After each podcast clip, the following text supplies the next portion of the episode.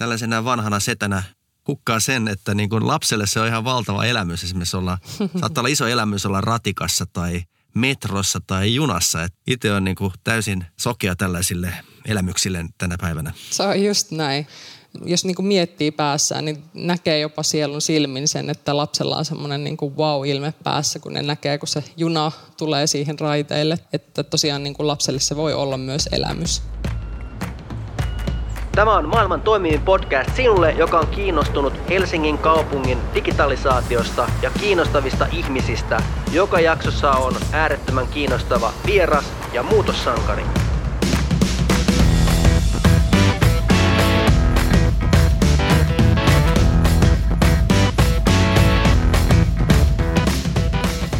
Hei kaikille, mä olen Mikko Rosama Helsingin kaupungin digitalisaatiojohtaja ja Istun yksin täällä pehmustetussa huoneessa mikrofonin edessä ja olo on hieman outo. Eli tilanne johtuu koronasta. Tämä on ensimmäinen jakso, jonka toteutamme tällaisena etähaastatteluna. Tässä on tosiaan kuukauden aikana Helsingin kaupungillakin harjoiteltu paljon tätä etätyöskentelyä, että voin väittää, että lähes kaikki tällaiset kollaboraatiotyökalut on tullut testattua tässä reilun kuukauden aikana. Ja nyt testataan, että miten podcastin teko onnistuu – etänä. Tänään mulla on vieraana Head of Business Development Jonna Pöllänen Maas Globalista, joka tekee myös tällaista FIM-nimistä liikkumisen palvelua.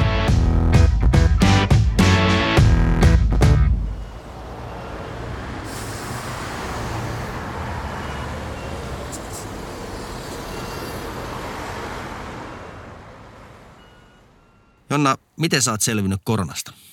Nyt todellakin eletään mielenkiintoista aikaa ja kun mietitään, että miten ihmiset on nyt reagoinut tähän kaikkinensa korona-aikaan ja ei hirveästi jengi liiku, niin tietenkin ollaan hyvin erikoisessa vaiheessa. Ja samanaikaisesti vaikka itsekin tällä hetkellä istun kotona ja katselen ulos ikkunasta, niin samanaikaisesti tietenkin mekin joudutaan miettimään sitä, että miten keksittäisiin siltikin tällaisessa tilanteessa liikkumisratkaisuja niille ihmisille, jotka edelleen tarvitsee sitä liikkumista.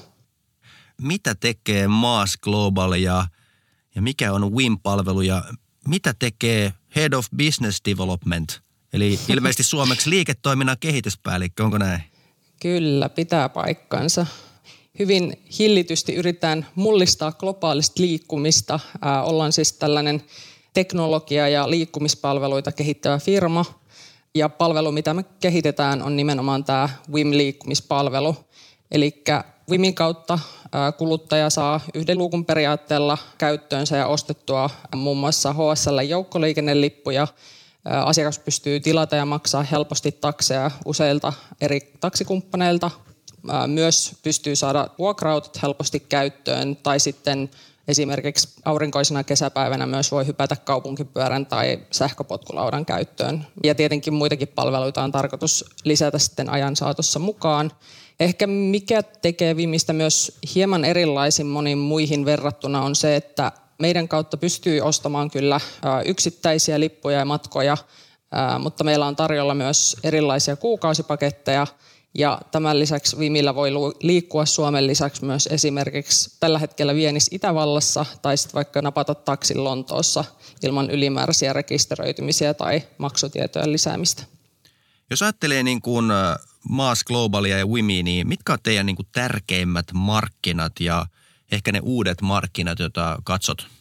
Käytännössä alkuvaiheessa meillä on hyvin paljon keskittyy meidän kehitystyö Eurooppaan, paljon myös Pohjoismaihin. En ehkä kaikkia markkinoita lähde tässä vielä avaamaan, mutta voin kertoa, että meillä on tulossa laajentumista myös Suomen sisällä, mutta sitten on tulossa lisää tosiaan noita kansainvälisiä markkinoita.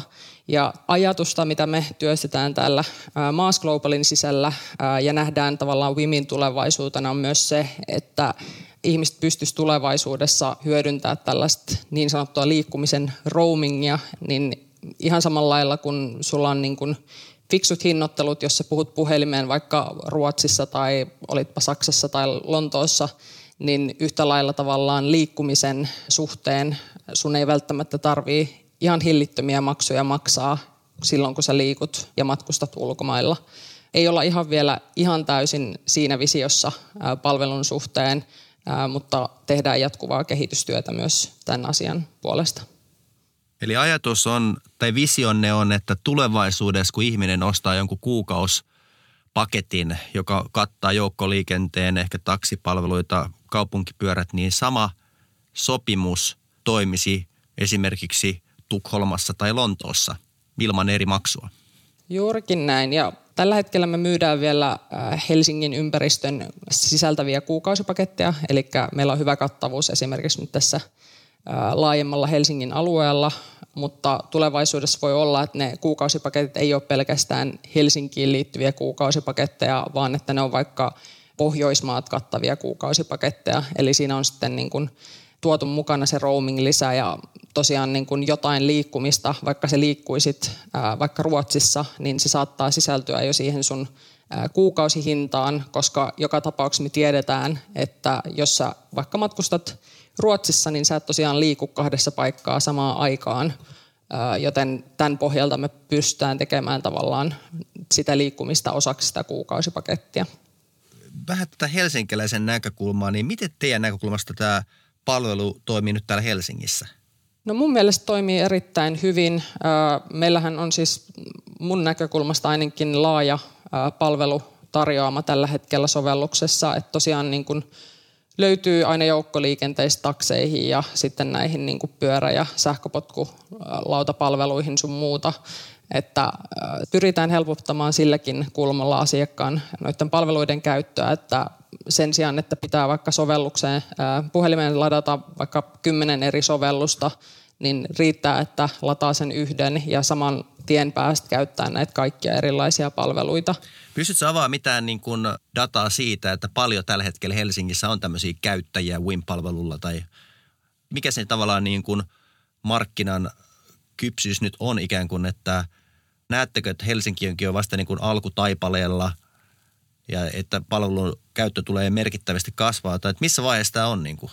Kyllä meillä kuukausitilauksissa on lähemmäs äh, ollut 10 000 käyttäjää, ja sitten meillä on tämän lisäksi näitä äh, erilaisia aktiivisia äh, niin sanottuja PSUK-käyttäjiä, eli käyttäjiä, jotka tekee näitä yksittäismatkoja, eikä ole kirjautunut mihinkään tällaiseen kuukausipohjaiseen tilaukseen, niin näitä on myös sitten niin kuin iso joukko mutta tietenkin tämän korona-aikana ollaan nyt nähty tietynlaista heiluvuutta noissa käyttäjäluvuissa, mutta tehdään nyt kovasti työtä, että päästään sitten takaisin missä oltiin ja päästään siitä myös kasvattamaan sitä asiakasmäärää.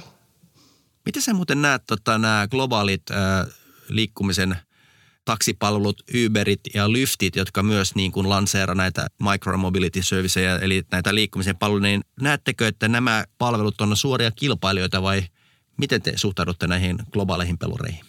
Öö, sanotaan näin, että ne on kyllä myös ehkä kilpailijoita, mutta samalla lailla ne voi yhtä lailla olla mahdollisia kumppaneita.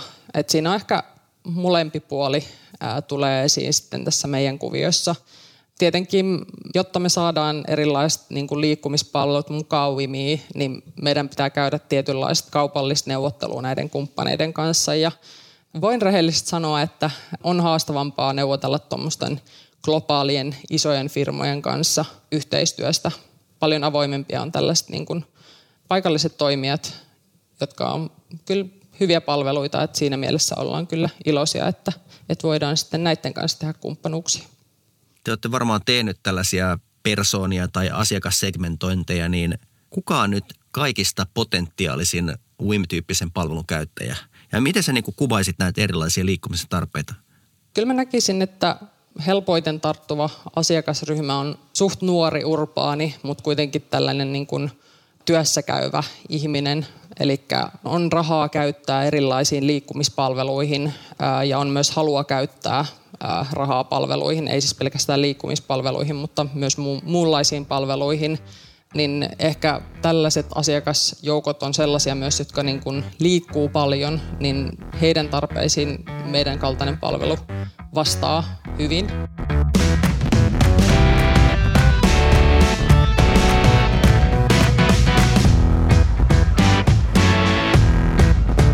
Minä rakastan podcasteja ja sen takia haluan tehdä myös maailman toimivinta podcastia, jotta taso säilyy.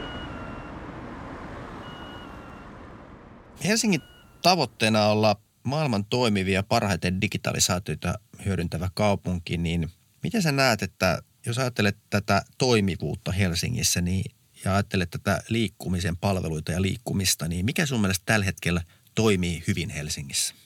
Ja toisaalta mikä ei toimi? Lähde positiivisesta ensin. Mun mielestä kyllä niin kuin on ollut hienoa huomata, varsinkin kun itse liikun siis hyvin paljon niin kuin ihan kansainvälisesti erilaisissa vaikka liikennekonferensseissa ja olen hyvin paljon erilaisissa keskusteluissa mukana ja tapaan eri maiden kaupunkeja ja näin poispäin. Niin kyllä mä voin sanoa, että Helsingin kaupunki on erinomaisesti onnistunut siinä, että, että on Helsinki ihan kärkijoukossa liikkumiskaupunkina. Ja vaikka meillä on jopa haasteena Pohjoismaissa just niin kuin nämä sään aiheuttamat vuoden aikamuutokset, jotka myös vaikuttaa liikkumiseen, niin mun mielestä Helsinki on kyllä tehnyt erinomaista duunia siinä, että, että tänne on halunnut tulla näitä uusia liikennepalvelun tuottajia ja halutaan jatkuvasti tehdä se mahdollisimman helpoksi. Helsingissä on myös edistävä lainsäädäntö, plus sitten on suht hyvin kuitenkin tätä avointa dataa myös tarjolla.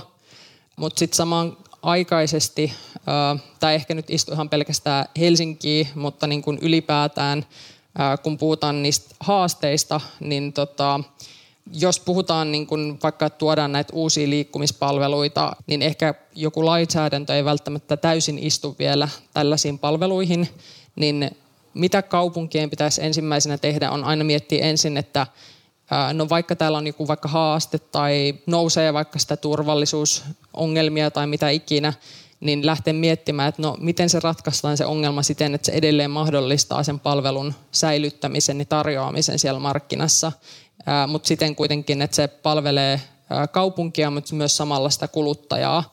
Toki Helsingissä tässä on onnistuttu ihan hyvin, mutta ainakin niin kuin joissain kansainvälisissä isoissa kaupungeissa on huomannut senkin, että sitten niin kuin jos noita ratkaisuja ei löydetä, niin sitten lähdetään sit sille kieltämislinjalle, joka mun mielestä taas sit ei ole oikea.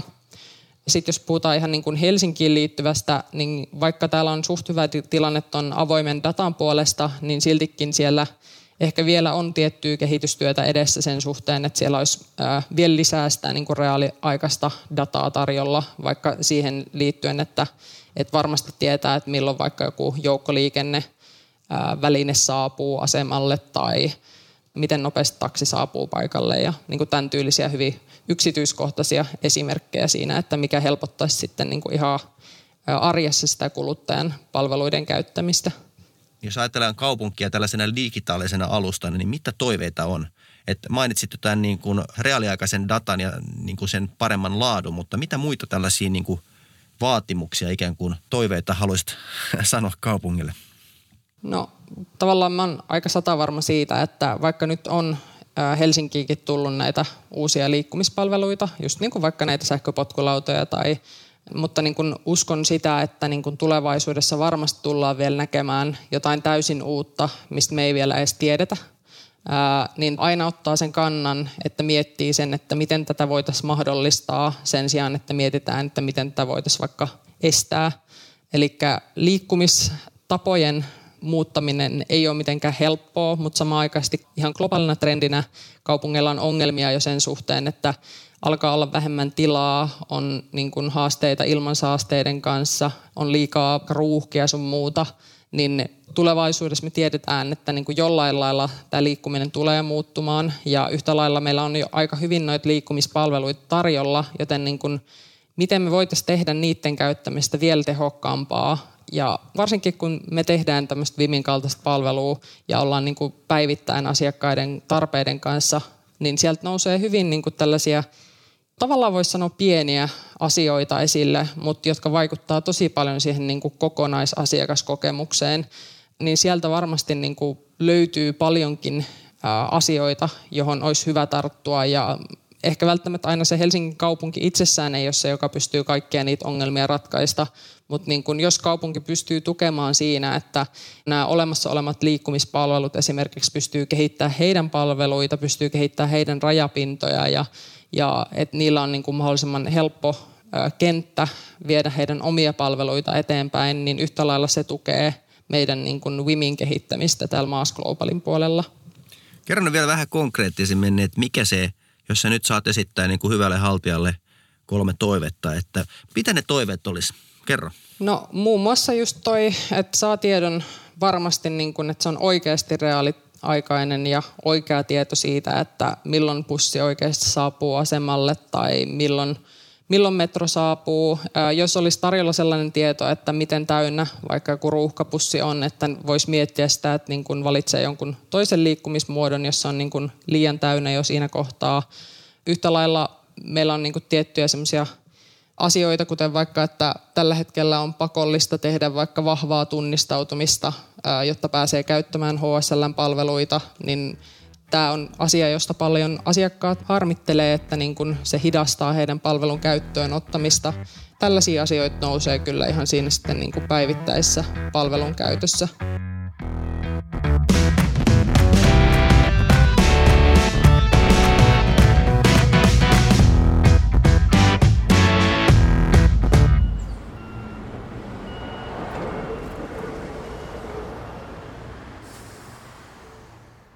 Puhutaan tästä liikenteen tulevaisuudesta, niin te niin kuin pyritte kehittämään palvelun, joka aidosti tarjoaisi vaihtoehdon omistamiselle. Ja tämä mun mielestä tämä liikkumisen roaming-palvelu on myös tosi kiinnostava visio, että yhdellä kuukausimaksulla voisi liikkua vaikka koko maailmassa niin kuin ilman ylimääräistä säätöä. Mitä sä luulet, että tämä niin kuin liikkuminen ja liikkumisratkaisut näyttää esimerkiksi kymmenen vuoden kuluttua? Että mitä niin kuin keskeiset muutokset, joita sä ennakoit? No, tämä on nyt tämmöinen hyvä kysymys, että onko meillä jo kymmenen vuoden päästä esimerkiksi autonomisia ajoneuvoja olemassa? Jos olisi, niin silloinhan niin kuin tulee liikkuminen muuttuu ihan järkelemäisesti. Eli olisi niin kuin näitä autot liikkuu ilman kuljettajaa ja tämän kaltaisia palveluita. Jos tämä tapahtuu jo vaikka kymmenen vuoden päästä, niin se varmasti tulee muuttaa hyvin, hyvinkin paljon liikkumiskenttää. Ja tiedän kyllä, että siellä on paljon liikkumispalvelun tarjoajia, jotka niin kuin – ehkä jopa rakentaa heidän niin kuin visiota ja bisnesmallejaan sen suhteen, että jossain vaiheessa tämä tulee tapahtumaan, niin tämä olisi kyllä hyvin mielenkiintoista.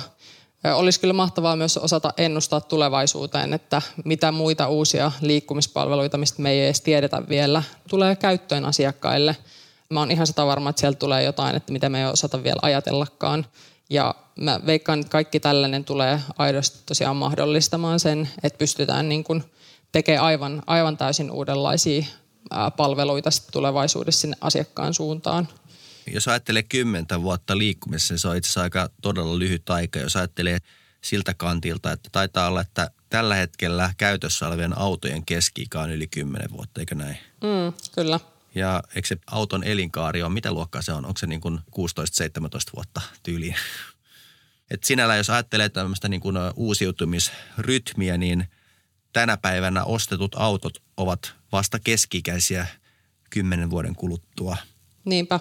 Ja sitten niin kuin monesti tavallaan unohtuu, kun me eletään niin kiireessä maailmassa ja meillä on niin paljon nykyisin jo tarjolla näitä kaiken maailman digitaalisia palveluita. Ja itse on miettinyt monesti sitä, että jos mennään vähän päälle kymmenen vuotta takaperin, niin vielä silloin käytännössä oli näitä nettikahviloita esimerkiksi.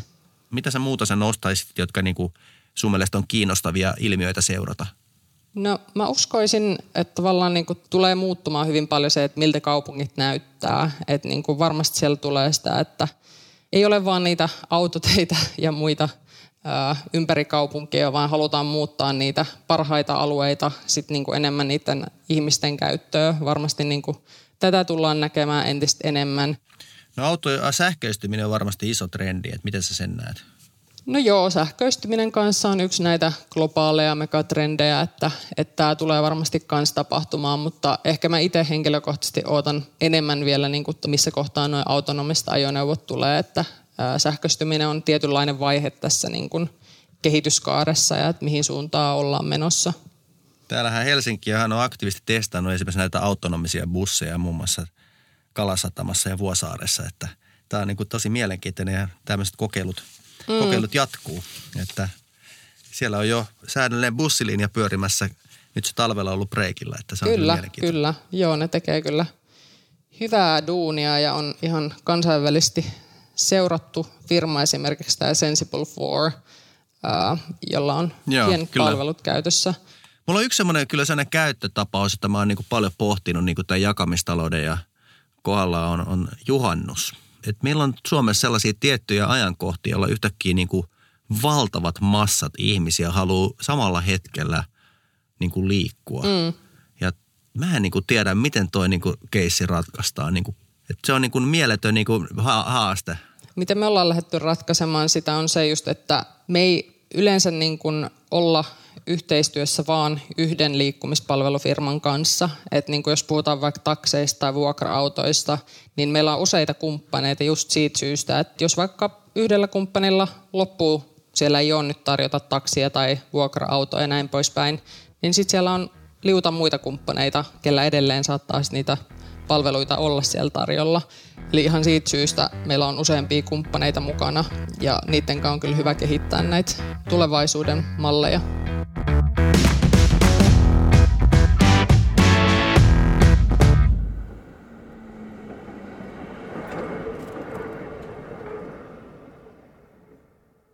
Ennen koronaa pormestari Vapaavuori halusi, että mietitään vähän näitä erilaisia skenaarioita tähän niin kuin liikkumiseen liittyen ja me ollaan tunnistettu ainakin kolme sellaista mahdollista skenaariota. Mä mielellään kuulisin vähän sun kommentteja näistä. Ensimmäinen skenaario on sellainen, että tämä liikkumisen markkina on hirveän pitkälle globaalien yritysten vetämää ja automaation perustuvaa kaupunkiliikennettä. Eli nämä isot megakorporaatiot toimisivat tämmöisinä niin sanottuina maasoperaattoreina. Niihin olisi melkein pakko paikallistikin toimijoiden integroitua. Miltä tämä kuulostaa tämmöinen skenaario? Uskotko? No voin sanoa, että näen hyvin paljon sitä, että, että tuolla on isoja firmoja, jotka haluaa päästä siihen tilanteeseen, että he olisi ainoa maasoperaattori esimerkiksi kaupungissa tai maassa. Me itse uskotaan meidän firman puolesta siihen, että siellä pitäisi säilyä tavallaan se asiakkaan vapaus valita, eli siellä pitäisi syntyä ja tavallaan niin kuin missä kaupunki voi toimia myös vahvassa roolissa on se, että niin kuin kannustaa ja mahdollistaa sen, että sinne voi syntyä useampia maasoperaattoreita, jotta se valinnanvapaus sille asiakkaalle säilyy. Et mä, mä toivoisin, että siinä säilyy toi vapaus valita. No itse asiassa sä kuvasit ehkä sitä meidän niin sanottua skenaario C, eli paikalliset pallontarjoajat operoivat avoimen datan päällä. Kyllä se näin pitäisi mennä, että en mä usko, että nämä paikalliset kumppanitkaan haluaa sitä, että siellä on niin kuin yksi iso ainut, joka sitten niin kuin määrää sen, että miten tuo homma toimii. Puhutaanpa nyt niin kuin liikennepalvelukumppaneista tai siitä asiakkaasta, niin kyllä se aina on parempi, että siellä on useampia niin kuin kanavia ja vaihtoehtoja, että miten se homma toimii. Yksi skenaario on tällainen yksityisomisteisiin automaattiajoneuvoihin perustuva liikenne. Eli tässä edelleen niin kuin perheet omistaisivat oman autonsa. Eli auton valmistajat olisivat aika isoja toimijoita tässä, mutta että ne olisivat hyvin pitkälle automatisoituja autonomisia. Miltä toi kuulostaa? Se kuulostaa aika pelottavalle suoraan sanottuna, koska tästä on tehty jo simulaatioita. OECD on tehnyt erilaista tutkimusta siitä, että jos nyt napsaataisiin autonomista ajoneuvot ja tosiaan ne ei olisi jaettuja, vaan että ihmiset oikeasti mittaisi edelleen sen auton ja käyttäisi tavallaan omaan tarpeeseen vain sitä autoa. Tavallaan se poistaisi sen tarpeen, että miksi sä esimerkiksi käyttäisit joukkoliikennettä ollenkaan, koska tämä autonominen ajoneuvo pystyy poimimaan sut ovelta ovelle ja tekemään sen koko matkaketjun helposti ja sä voit käyttää sen ajan johonkin muuhun ja säilyttää edelleenkin sen ää, oman ää, niin kuin yksityisen tilan, ää, kun käytät sitä liikkumispalvelua. Ja jos tämä skenaario tapahtuisi, niin näiden simulaatioiden perusteella, jos ihan järjelläkin ajattelee, niin kyllähän se kaupunki menisi siinä kohtaa ihan kaaukseen, koska silloin niitä liikkuvia olisi liian paljon. Eli varsinkin siinä kohtaa, kun tulee nämä autonomista ajoneuvot, niin siinä vaiheessa meillä täytyy olla kyllä todellakin jo toimivasti jaetut palvelut ja täytyy olla todella helpoksi tehty tämä joukkoliikenteen käyttäminen, että se ihminen haluaa edelleen valita sen massaliikkumisen sen oman auton sijasta. Kyllä, hyviä, hyviä ajatuksia. Tiedätkö, näistä skenaarioista voisi tehdä vaikka kolme podcast-jaksoa. Että... Niin, kyllä.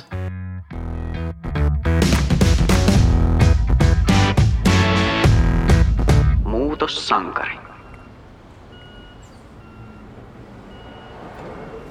Tässä jaksossa muutossankarina on Mari Flink HSLltä.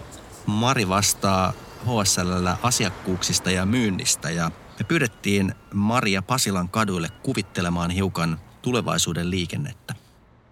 Olemme tällä hetkellä Helsingin 60-luvun kaupunkisuunnittelun tuota, klassisessa ytimessä, eli Itä-Pasilassa. Mutta tuossa vieressä kulkee opastin silta varmaan viisi metriä tästä katutasosta. Ja tuota, siellä, no joku ihminen siellä liikkuu, mutta tässä on varmaan aikanaan ajateltu, että ihmiset kulkee tuolla, tuolla yläilmoissa ja autot tässä alhaalla. Niin sitten jos mietitään, että mitä tämä tulevaisuudessa voisi olla, niin, tuota, niin silloin tämä voisi kyllä olla niin, että mitä jos tämän katutason, niin tämä olisikin hyvin vahvasti, niin kuin, täällä olisi kävelijöitä ja pyöräilijöitä, ehkä täällä jokunen autokin kulkisi, mutta niitä olisi sitten huomattavasti vähemmän. Ja sitten varmaan olisi niitä, niitä uusia liikkumispalveluita, on ne sitten kaupunkipyöriä tai potkulautoja tai, tai kutsukyytiä tai jotain ihan muuta, mitä me ei vielä osata arvatakaan, niin, niin näkyisi enemmän. Liikenteen digitalisaatio on monenlaisia asioita. Meillä se erityisesti on, on sekä infopalveluiden että sitten itse sen lipun, lipunmyynnin digitalisoitumista.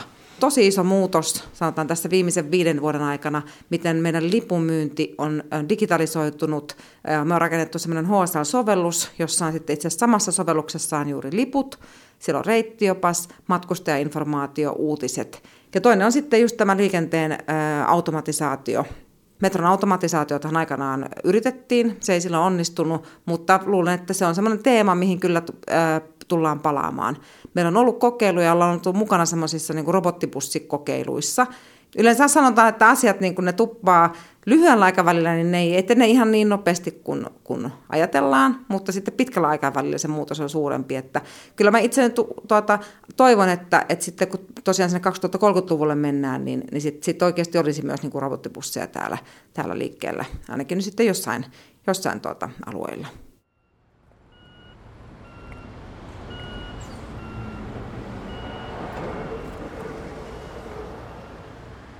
Tiedätkö, mä oon tässä paukuttanut kysymyksiä tota, tunnin verran, niin haluaisitko kysyä multa jotain? No mä haluaisin kysyä, että miten sä näet, ää, miten tämä maaskenttä tulee kehittymään ja mitkä sä näet isoimpina haasteina ja isoimpina mahdollisuuksina ää, liittyen tähän liikkumisen palvelun ja maaskonseptiin?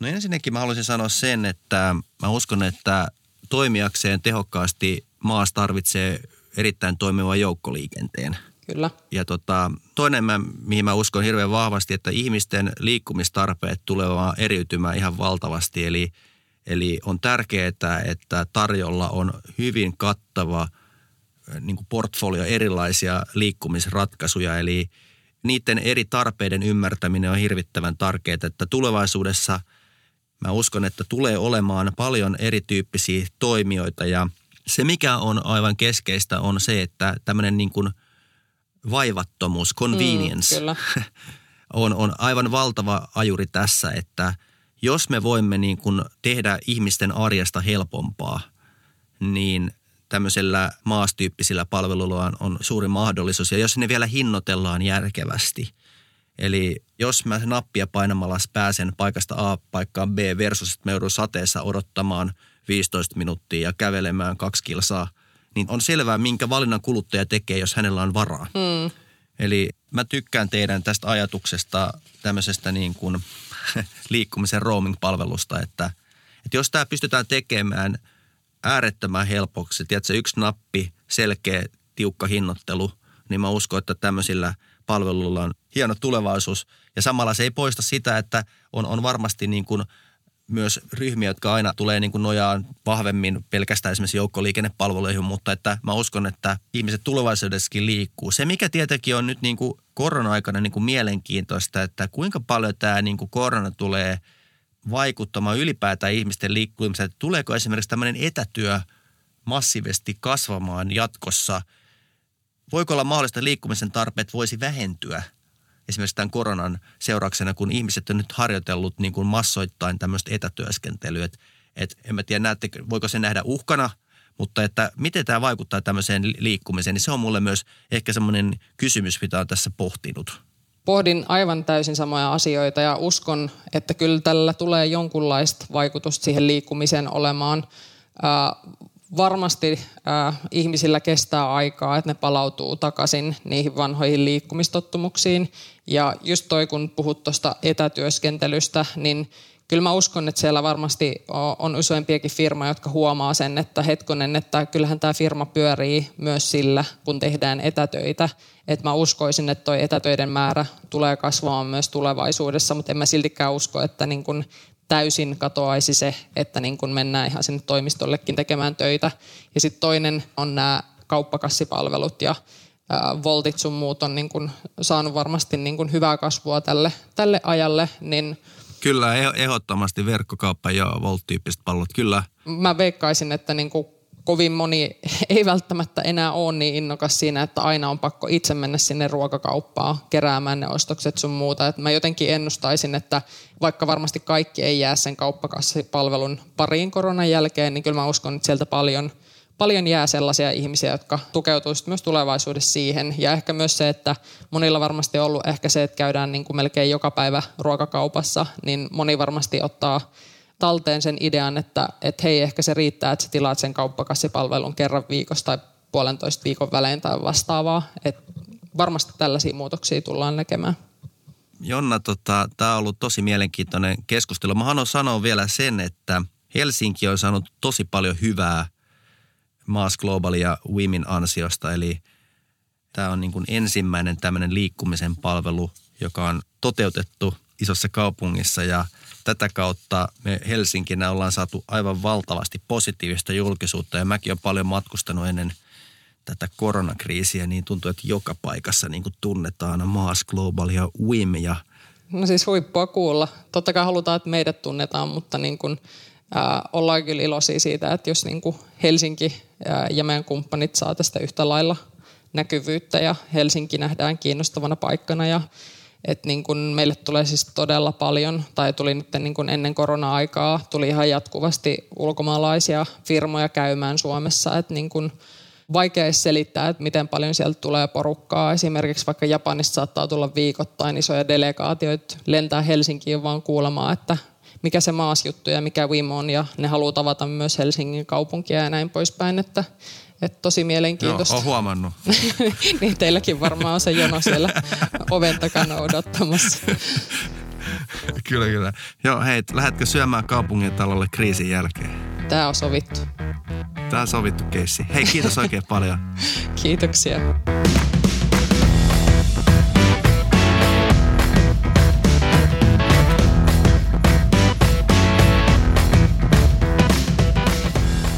Kuuntelit maailman toimivinta korona-ajan podcastia.